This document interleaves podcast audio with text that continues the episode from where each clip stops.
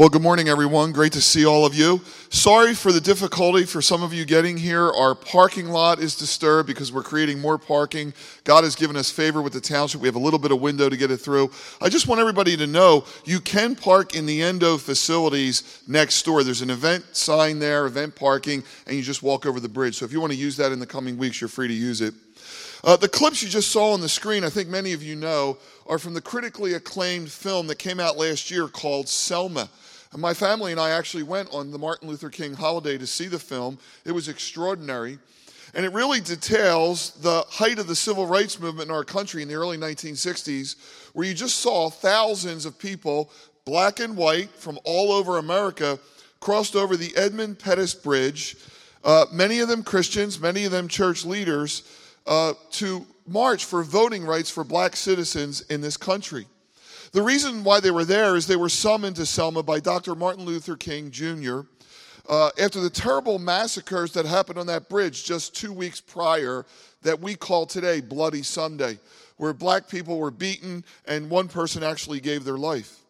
To me, it was the height of Dr. Martin Luther King's leadership, and I've studied his leadership. I've read two biographies of his life, I've seen documentaries and movies. Uh, he's one of my heroes and the people that I love. But the reason I look at this as the height of his leadership is because he realized for his dream to come true, he'd have to bring a coalition of people together. That's what leaders do, they never do it on their own. And we all know his dream, right? That one day his four children would not be judged by their color, but by the content of their character. Tomorrow, our nation honors Dr. King on a holiday in his name that he rightfully deserves. He's one of the greatest leaders our nation has ever produced. Uh, one historian says that he is a founding father. In my humble opinion, if we were to add a fifth face to Mount Rushmore, it would be his. Now, is our country where it needs to be uh, when we talk about a racial divide or equality? Certainly not. But we're going to leave that argument and that discussion for another day, and we really need that discussion, and we'll have it. But the reason we're talking about Dr. King on this weekend where we celebrate his life is because we're in a series called Life's Necessary Ingredients. In my 30 some years of reading the Bible and over 100 biographies, I've identified five character traits that all great men and women of God possess. They're all on the stage here purpose, intimacy, courage, optimism, and resiliency. No one had more courage than Dr. Martin Luther King. You saw him stand down a president. George Wallace, who was the governor of Alabama white racism in the South, even members of his own party who wanted to abandon the idea of peaceful resistance and take another route. The Bible repeats this phrase over and over again, be of good courage. Anybody know why? Because we need it. You can't walk the Christian life without courage. And you'll find out more about that as we continue. Uh, there's a little known fact about Dr. King that after the civil rights advancements in 1964 and the March on Washington, the great I Have a Dream speech, uh, he fell into a deep depression. He was exhausted. Many leaders, after a triumph, uh, lose their way a little bit. He saw that there was still a long road ahead. Andrew Young, who was his closest confidant, who became the mayor of Atlanta, sustained him through this time, speaking words of encouragement mainly through the Bible. And Dr. King went on not only to continue to lead that civil rights movement, but did what few leaders are willing to do gave his life for the cause and for the freedoms that many have today. This weekend, as we, doc, as we honor Dr. Martin Luther King and as we talk about courage, I prayed to God, God, how do we approach this part of the series? And as I was praying about it, I was at a function in upstate Pennsylvania where I saw Chief Kelvin Cochran former Atlanta fire chief, speak, and God told me this is the message that Calvary Chapel needs to hear on this day. We called Chief Cochran, he agreed to come. I'm not going to give you a lengthy introduction because he's going to tell his story of courage and what God has done in his life. It is so inspiring. And I want you to give a warm welcome to Chief Kelvin Cochran.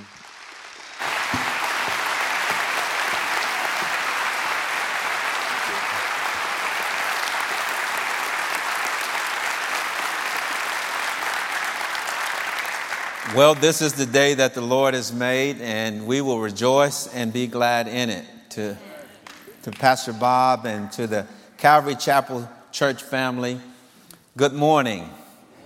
And I bring you greetings from the Elizabeth Baptist Church in Atlanta, Georgia, and our pastor, Craig L. Oliver Sr., and I greet you on behalf of the Cochran family, my wife, Carolyn, and our three children, Tiffany, Kelton, and Camille, and our precious little granddaughter, Tylen, who calls me Paw Paw.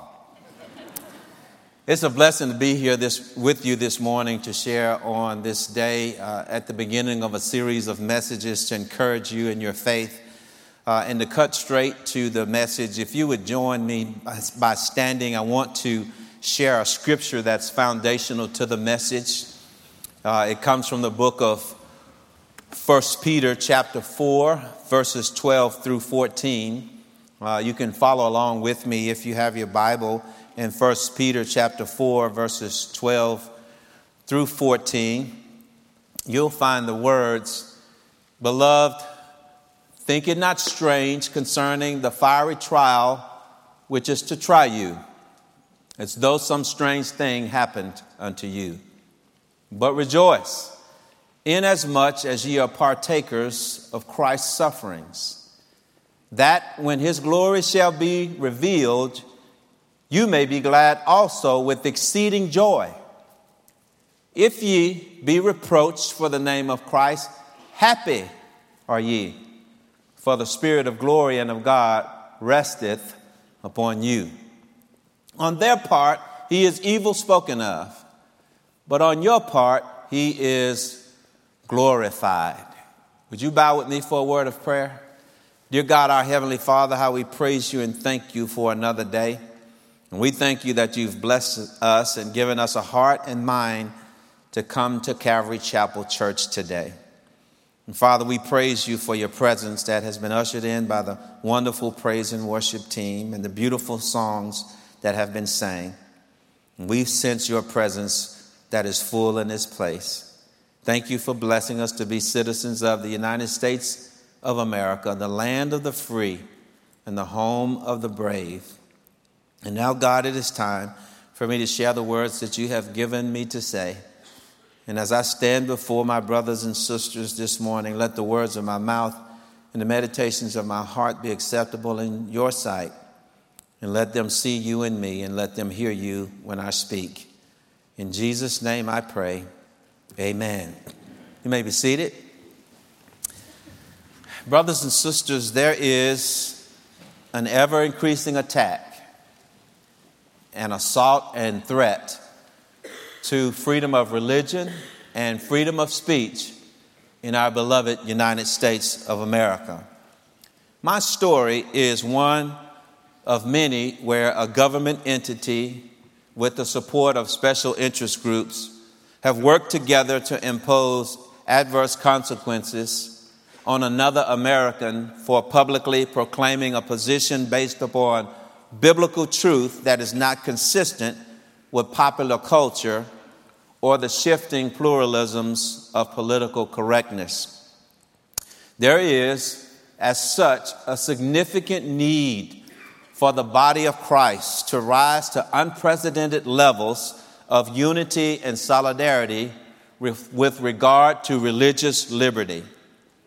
Our divisions in the body of Christ along denominations and race and political party lines and other secular standards have diluted the power of our collective influence as believers. And as such, we have seen a continual moral decay from the values, the Judeo Christian values of which our nation was founded.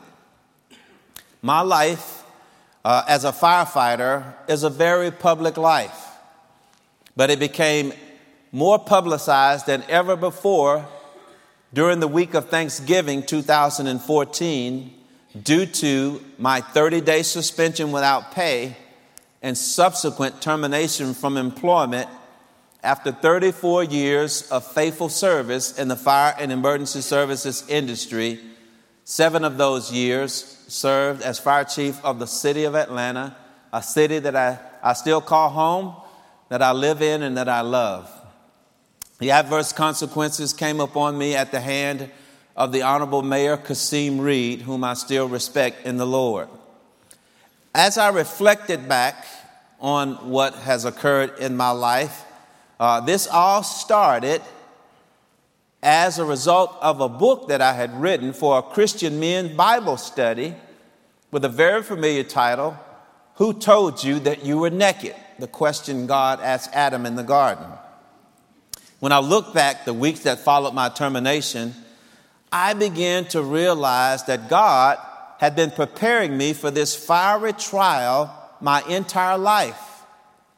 And I came to the staunch realization that the Christian walk of faith is comprised of a series of level plains, mountain climbs, and valleys, and that sufferings are an inherent and even necessary component of fulfilling God's purpose for our lives. Sufferings are a necessary component of fulfilling God's purpose in our lives.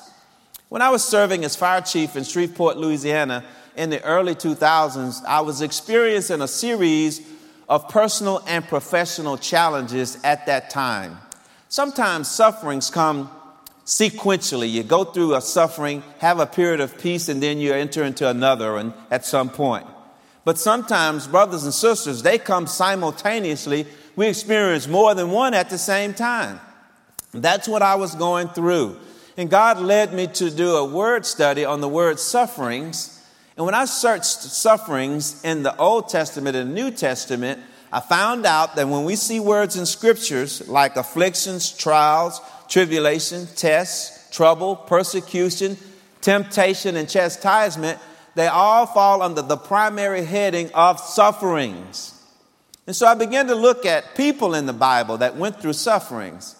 And I determined very quickly that there are two categories of sufferings. Essentially, there are self inflicted sufferings. There are some sufferings, brothers and sisters, we bring upon ourselves. And then there's another category of God allowed sufferings, sufferings we experience that has nothing to do with what we've done, but has everything to do with what God wants to do in and through our lives. Throughout our lives, we experience one form of suffering or another trials, tribulations, tests, persecution, temptation, trouble, chastisement. But this time, in my particular situation, I got to tell you that most of the sufferings that I've experienced fall in the self inflicted suffering category. Most of the ones I've gone through, I brought them on myself. Anybody in here with me know what that's like? Thank you very much for joining me and sharing that testimony. There were times in my life when I was doing things that I knew God did not want me to do, or He told me to do something that I chose not to do. And because He's such a good, good Father, it's just who He is, like uh, the song says. He brought sufferings into my life to bring me back in alignment with His perfect will and plan for my life. There were periods in my life, mostly in my 20s, where I thought that my life, my plan for my life, was better than God's plan for my life.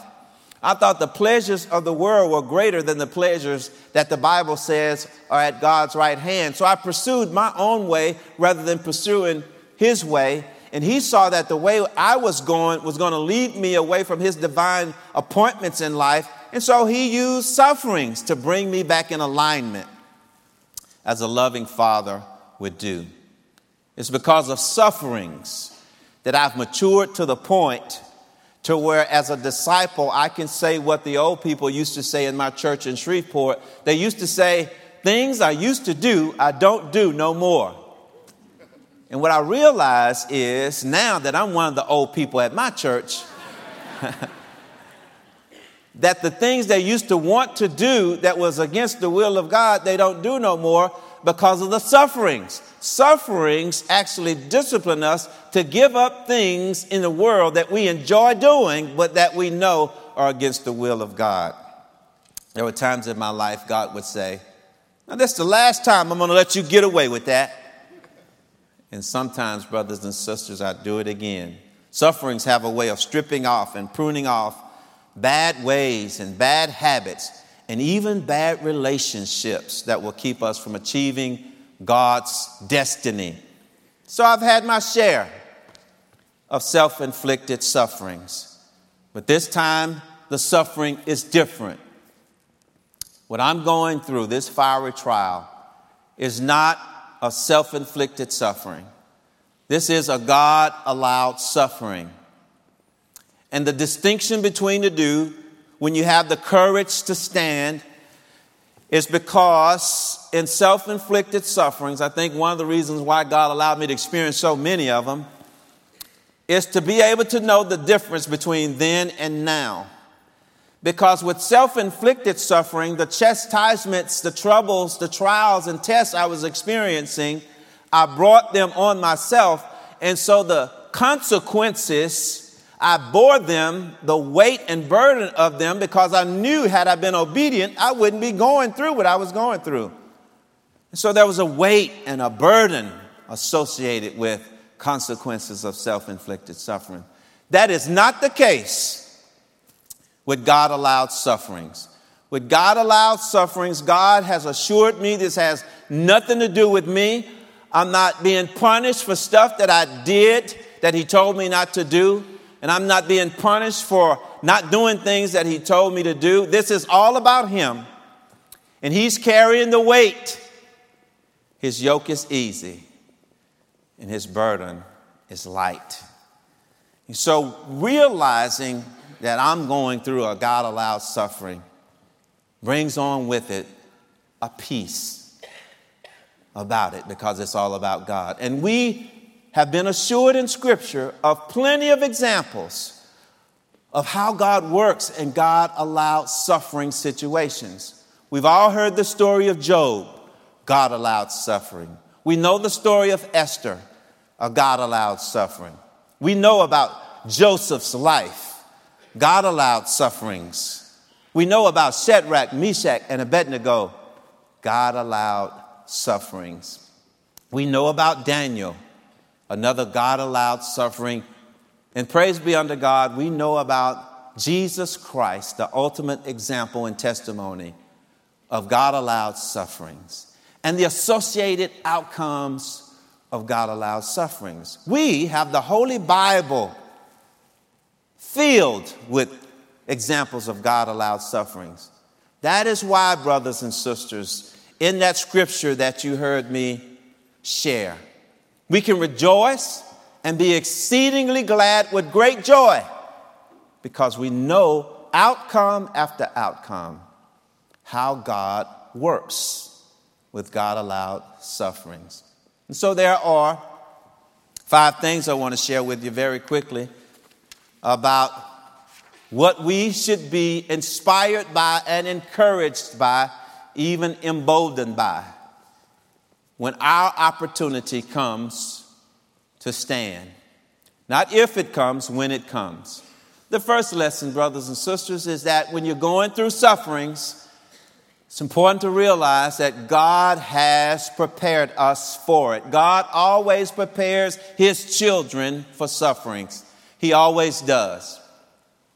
The second lesson is the toughest lesson, and that is there are worldly consequences for standing for biblical truths and for standing for Jesus Christ. There are worldly consequences.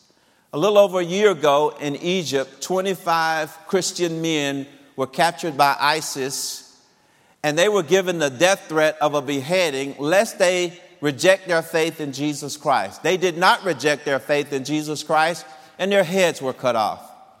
A few months later, in villages in Afghanistan, a radical group of Muslims believed to be a part of the Taliban began to search households where Christian families were known to live. When they found a Christian family, they gathered the family up in the same room and they'd tell the mom and dad, lest they reject their faith in Christ, they were going to kill their children. Many of those mothers and fathers did not reject their faith in Christ, and their precious children were killed right in front of them. Few months after that, another radical group of Islamists, uh, uh, Islamists went to a college campus in North Africa where Muslim and Christian students were known to attend. They separated the Muslim students from the Christian students. And they told the Christian students, lest you reject your faith in Christ, we're going to kill you right here on the spot. 125 college kids in Africa, Christians, refused to reject their faith in Christ, and they were gunned down on the spot. There are worldly consequences for standing for biblical truth. In our beloved United States of America, we're not close to ex- experiencing those kinds of consequences in our generation, lest we, as a body of believers, stay divided, passive, and silent. And I'm going to repeat that part. We will not see those kinds of consequences in our generation.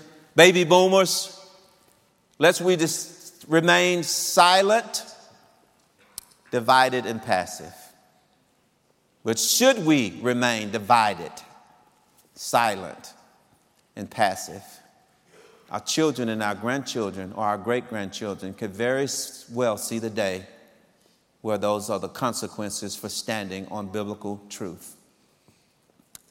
Because there are worldly consequences. So, what are the consequences that we are bowing down to in our country. Some Christian Americans won't take courage and they are bowing down to popular culture and political correctness against Scripture because they don't want to lose an election. Even though many of them ran touting their faith in Christ and their biblical values when they came before us, when they reached office, they don't stand on the promises and values that got them elected. And many of them begin to buy into the popular culture and the current trends of the culture because they fear losing their election. There are other businessmen and women who won't stand for biblical truth because they don't want to lose a government contract or a business contract. There are couples who are engaged who, at the point some point in the engagement find out really about the personality and character of the other person. And listen, they find out that they have different views as it relates to the sanctity of life, about biblical family, and about marriage. Yes, we are heterosexuals, but one or the other believe that there is a, a government matrimony beyond the holy matrimony.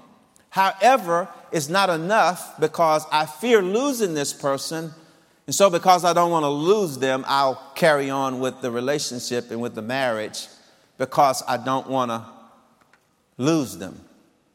There are even situations in our young children, and even as elementary schools, where children are losing friends because when they get in conversations about mamas and daddies and they speak their truth and conviction about biblical moms and dads, being a man and a woman, they lose friends they get scolded by their teachers. And in some cases, their parents are called to school and are scolded by principals because their children are speaking biblical truth. There are worldly consequences for standing for biblical truth today. My life is a testimony of it. I lost my job. My childhood dream come true, fairy tale career. Lost it. But praise be to God, I still have my head, still have my wife and children. And even though I lost a wonderful job, God recently gave me another job. I'm the, uh, the administrative pastor of my church at Elizabeth Baptist Church. A wonderful job, love my job. And during the time of unemployment, my family and I, we never lacked anything, not anything, not one thing because he's faithful. There are worldly consequences. But the third lesson is there are kingdom consequences for standing for biblical truth and standing for Christ. And the kingdom consequences are always greater than the worldly consequences. They always are. But the challenge is, brothers and sisters, we have more believers who have greater fear in the worldly consequences than faith in the kingdom consequences. And that's why, yes, we rejoice when we think about Job and Esther and Joseph and Shadrach, Meshach, Abednego, Daniel. We rejoice in those stories. But there are not enough living proof, present day living examples that believers can look at to say, I'm going to stand because I see what God is doing in the life of, and then name a person that they know in their life. And I believe that God is wanting, like the scripture says, He's searching over the whole earth, looking for a heart that is fully His, so that He may strongly show His support on their behalf. Jesus had a conversation with His disciples once when He said, It's hard for a wealthy person to get into the kingdom of God. Peter took issue with that because he was one of the owners of the prosperous Zebedee Fishing Company, and those boys had a lot of money. And so Peter said, Wait a minute, we left everything to follow you. And I'll paraphrase Jesus said, Let me set the record straight. You haven't left your job, your husband, your wife, your children, your house, your land, your contracts, or anything. You haven't lost anything for my sake that you will not receive in return 100 fold, which means 100 times better than what you lost in this life, in this life, with persecution. And then after that, eternal life. What is Jesus saying? Was he exaggerating? No. He's saying if you lose an election for standing for me, if you're truly a public servant, I'll put you in a public service position where you'll serve a hundred times better than the one that you lost. If you lose your fiance, your boyfriend, your girlfriend, I'll give you a 100 fold boyfriend, a 100 fold girlfriend, a hundred times better than the one you lost. If you lose business standing for me, I'll give you business a hundred times better than the business that you lost. Because I believe there are those of us who will have courage and have greater faith in the kingdom consequences than fear in the worldly consequences. The fourth lesson is that sufferings are always for the glory of God. They always are. Whether it's God allowed or self inflicted, sufferings are under the divine, sovereign supervision of God. And He always gets greater glory when we stand.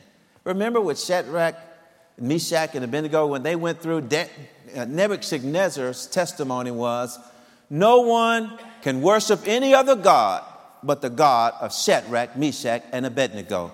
God received great glory. Same thing with King Darius after Daniel was brought out from the lion's den. No one can worship any other God but the God of Daniel. They're always for the glory of God. And the last lesson is for the child of God who endures sufferings, our life will go, as Jesus promised, 100 fold higher in blessings if we have the courage to stand 100 fold. So, how does God prepare us? Well, my story, my testimony is He prepared me in three primary areas. He prepared me in my childhood upbringing, He prepared me in my career, and He prepared me in my family. I was born in 1960 at a hospital called Confederate Memorial Hospital in the South. I'm sure you're not surprised by that, especially in that era. It was a hospital where families that didn't have health care insurance went to have their health care needs met. I had three big brothers at the time that I was born. When my mom and dad took me home from the hospital, we were living in a government projects in a neighborhood called Allendale, the poorest neighborhood in Shreveport. Three years later, two girls were added along the way in our family. So there were six of us, four boys and two girls. My dad left my mother for another woman. He was an alcoholic. And things got really, really bad for our family. They were bad when dad was with us, but they were a whole lot worse after he left. I describe it this way we were poor when dad was with us, P O O R. But after he left, we became PO, P O, because we didn't have enough income to qualify for the whole word anymore. And so my mother, we were evicted from the government projects. We couldn't pay the rent. And so we moved a few blocks over in an alley called Rear Snow Street. Snow Street was the main street. It had shotgun houses on both sides. In the alley was the really bad condition shotgun houses. Uh, so you'll know in the South, shotgun houses are narrow houses. They're not much wider than this aisle, maybe a, a, a, a little bit bigger than this aisle.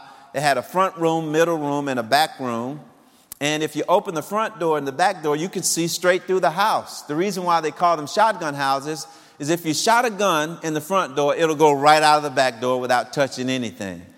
And so the four boys, we slept in one bed, uh, and it was a box spring and mattresses stacked on cinder blocks. My two little sisters slept in another little bed, was stacked on cinder blocks uh, and held up by boards. And when the boys wrestled, uh, like Humpty Dumpty's wall, the bed came tumbling down because it, it wasn't very stable. We were on welfare and food stamps. My brothers were on the free lunch program in school. We didn't get new clothes every beginning of the school year and at Easter time like the other kids because my mother couldn't afford them. I remember times when we had a lot of groceries at the beginning of the month because the food stamps came and the welfare check came, but it wasn't enough. My mother worked at a little dry cleaner in the afternoons, and it still wasn't enough. We run out of stuff at the end of the month, and my mother only had enough money to buy bread, syrup, and mayonnaise. And so we would have toast with Br'er Rabbit syrup for breakfast, and we would have mayonnaise sandwiches for lunch and mayonnaise sandwiches for dinner. We'd drink up all the Kool Aid and pops. And so, if we wanted something sweet to drink, we'd put a couple of teaspoons of sugar in a cold glass of water and we would have sugar water with our mayonnaise sandwiches until the next welfare check and food stamps came. Poverty was awful. I also realized poverty was awful because sometimes my mother, we'd have the utilities would be cut off. Uh, there was times when my mother would say to us, keep every pot and jug full of water. Everything in the house that could hold water, she wanted us to fill it up with water. We realized Oh, eventually that she had received a cutoff notice from the water company, and it was a matter of days before it would be turned off because she knew she didn't have enough money to pay the bill. And so we'd come from outside playing or come home from school, no water coming out of the faucets. And so we'd use the containers to flush the toilet, to bathe with, and to cook with. Poverty was terrible.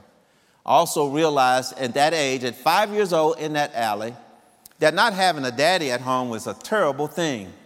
Most of the children in my neighborhood was raised by a single mom. Most of them didn't have daddies in the home. But at church, at the top of the alley, was Galilee Baptist Church.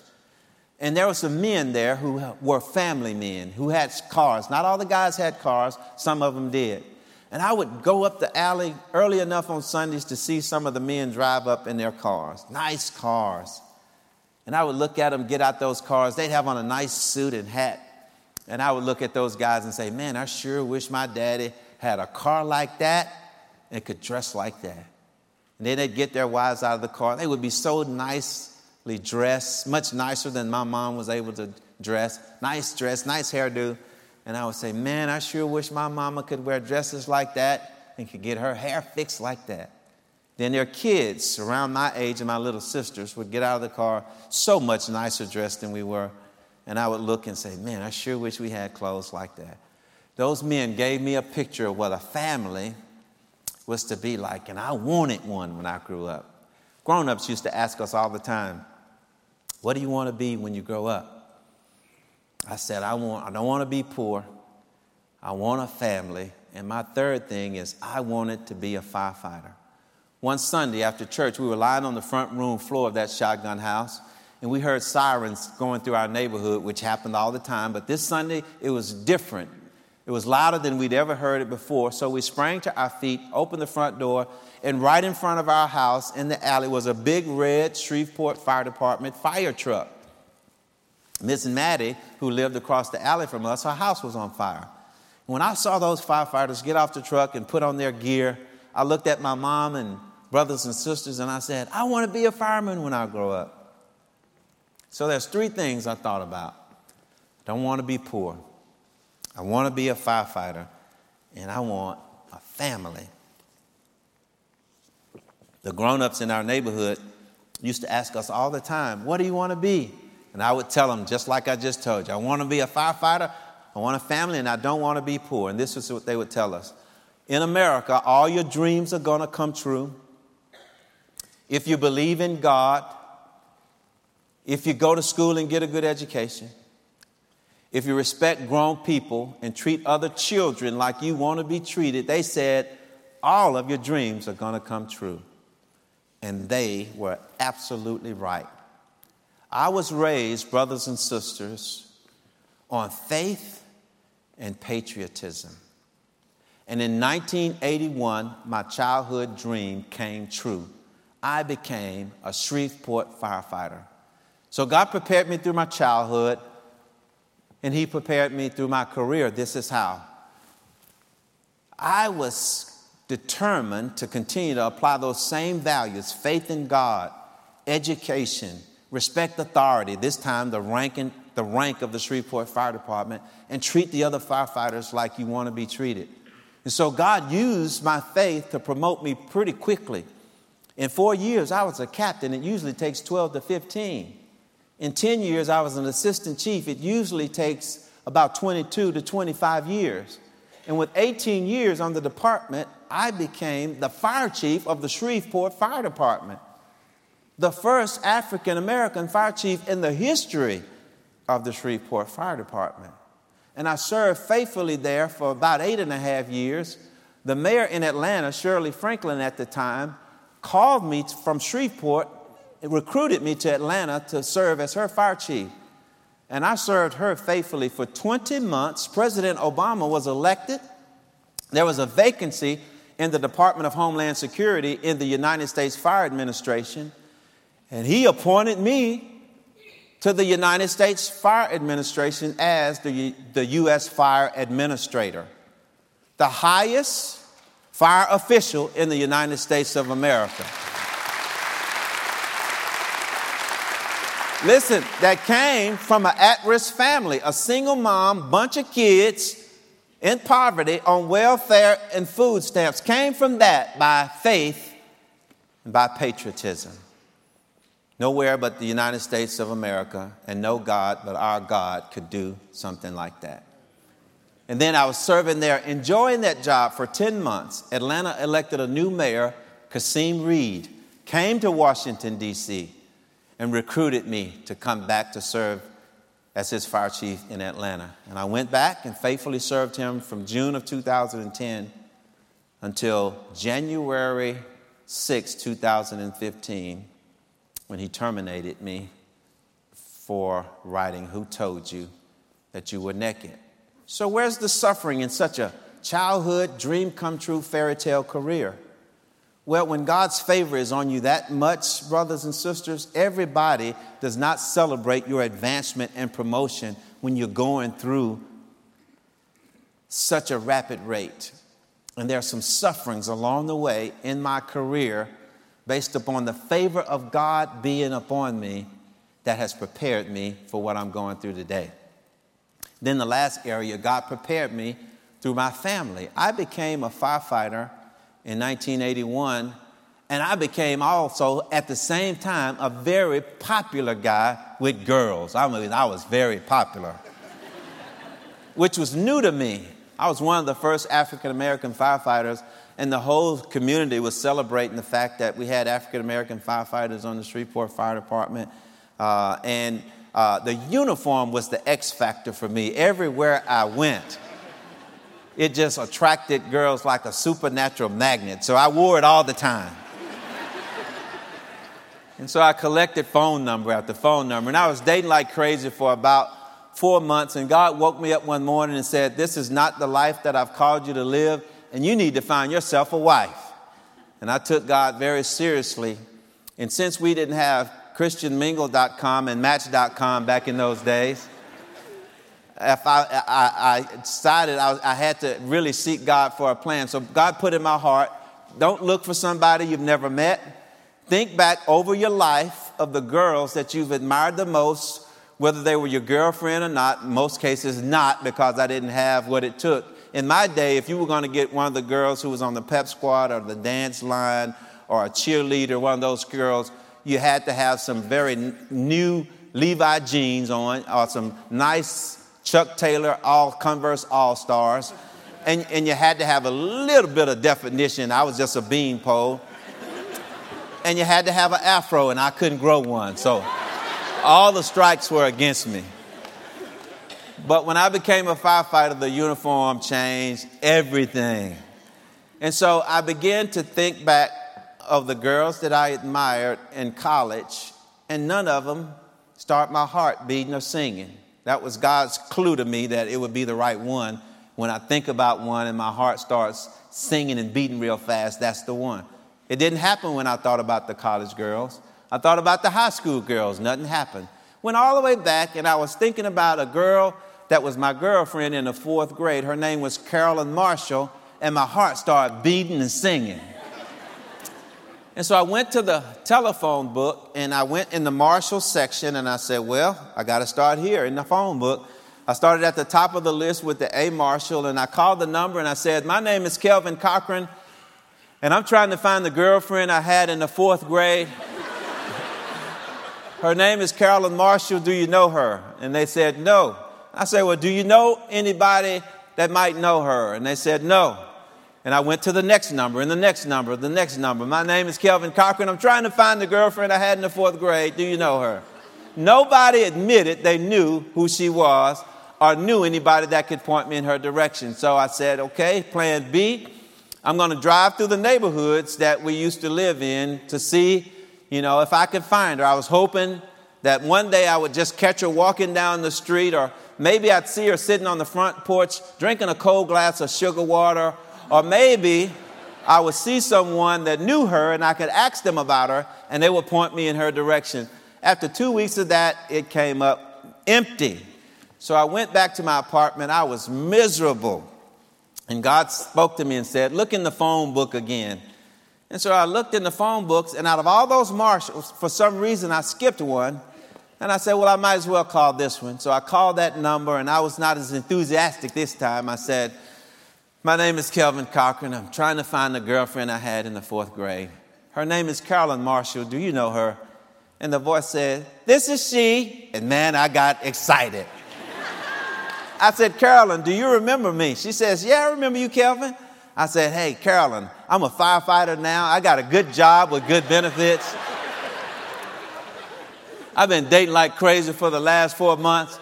God woke me up one morning and said, You need to find yourself a wife, and you are the chosen one.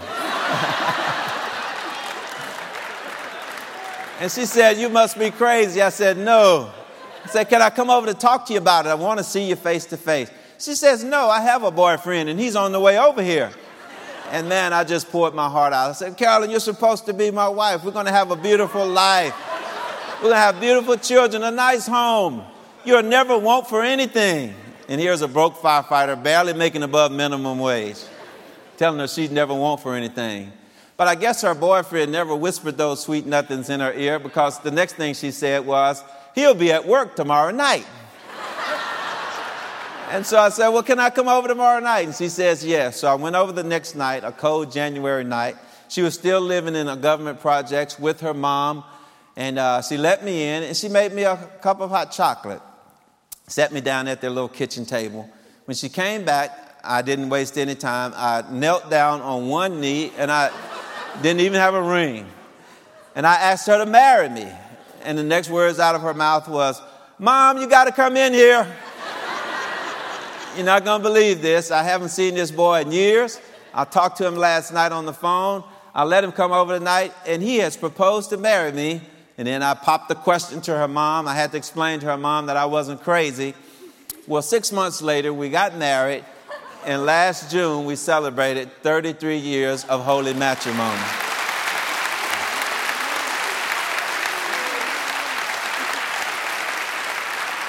And we have three awesome young adult American kids and a wonderful granddaughter. But here's the preparation part. Listen carefully, singles when you skip dating and courtship and go right to engagement and marriage within six months, you're going to experience some sufferings along the way in your marriage. but when your marriage is rooted in Christ, He uses those sufferings to build and strengthen your marriage and family. And God prepared my family for what we're going through right now, through the sufferings that we went through that drew us near to Him, and we raised our children in the fear and admonition of the Lord.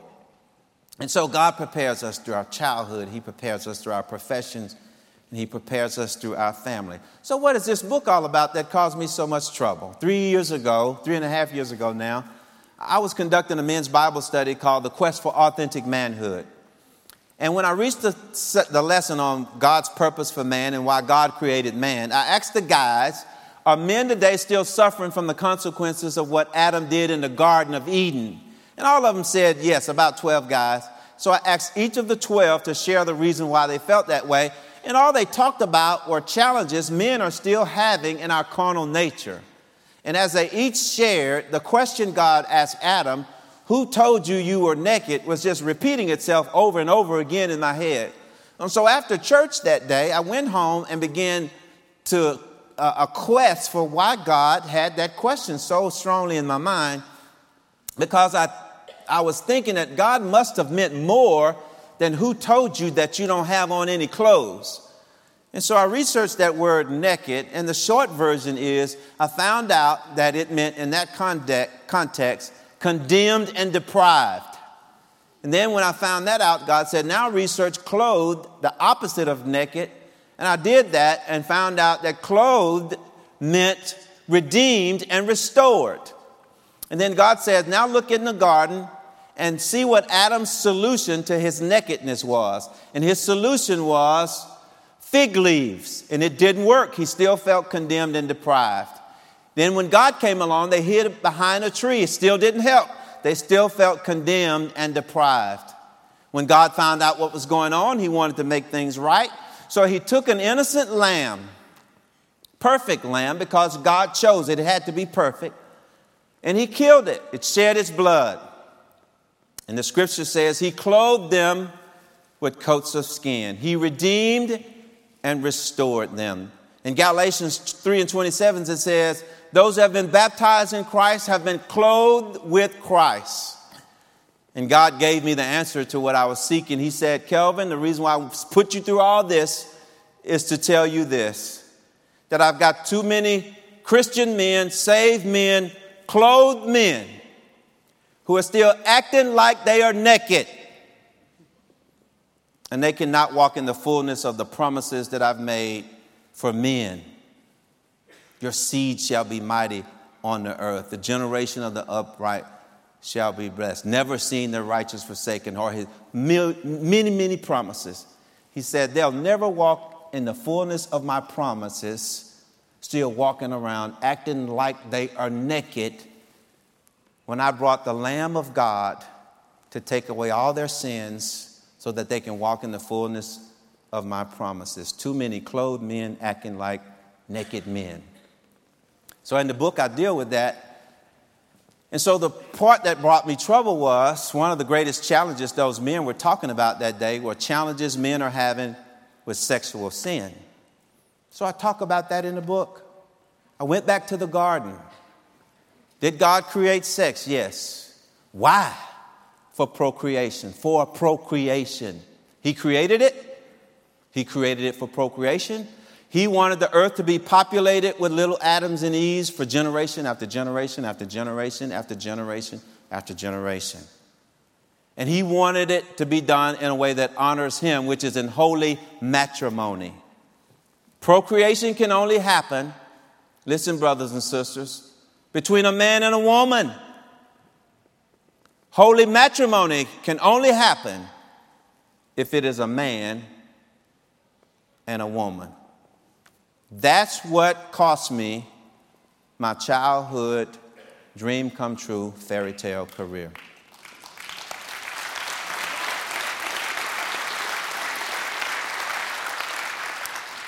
An openly gay council member found out at the hands of a firefighter what I had written in my book. Took it to him, showed it to him. He was offended. Took it to the mayor, and the mayor fired me. So, what's a believer to do? because we are facing those decisions every day. Every day. Will you have more faith in the kingdom consequences than fear in the worldly consequences? Will you have the courage to stand?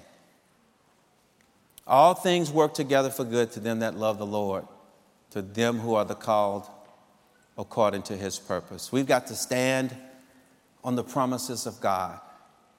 Here's my position the Lord is my light and my salvation. Whom shall I fear? The Lord is the strength of my life. Of whom shall I be afraid? When the wicked, even my enemies and my foes, came upon me to eat up my flesh, they stumble and fail. Though an host should encamp against me, my heart shall not fear. Though war should rise against me, in this will I be confident. One thing have I desired of the Lord, and that will I seek after, that I may dwell in the house of the Lord all the days of my life, to behold the beauty of the Lord and to inquire in his temple. For in the time of trouble, he shall hide me in his pavilion. In the secret of his tabernacle shall he hide me. And now shall my head be lifted up above my enemies round about me. He shall set me up upon a rock. Therefore, I will offer in his tabernacle sacrifices of joy. I will sing, yea, I will sing praises to the Lord. Hear, O Lord, when I cry with my voice. Have mercy also upon me and answer me. When thou saidest, Seek ye my face, my heart said unto thee, Thy face, Lord, will I seek. Hide not thy face far from me. Put not thy servant away in anger. Thou hast been my help. Leave me not, neither forsake me, O God of my salvation. When my father and my mother forsake me, then the Lord shall take me up. Teach me thy way, O Lord and lead me in a plain path because of my enemies. Deliver me not over unto the will of my enemies, for false witnesses have risen up against me, and such as breathe out cruelty. David ends that psalm by encouraging himself. He says, I would have fainted, lest I had believed to see the goodness of the Lord in the land of the living. I paraphrase it this way I would have passed out and given up all hope, lest I had believed to see the exceeding great and precious promises of God show up in my circumstances while I was alive to see it. And David ends that psalm with something I want to encourage you with because all of, all of us are either in a suffering just come out of one, or we're facing one sometime in the future. Whatever one of those categories you fall in, David says, wait on the Lord and be of good courage. And he shall strengthen thine heart. Wait, I say, on the Lord. Brothers and sisters, because of the promises of God, in his assurances and God allowed sufferings. My back is not against the wall. I am not at the end of my rope. And throwing in the towel is not an option. Could you say that with me? My back is not against the wall. I'm not at the end of my rope.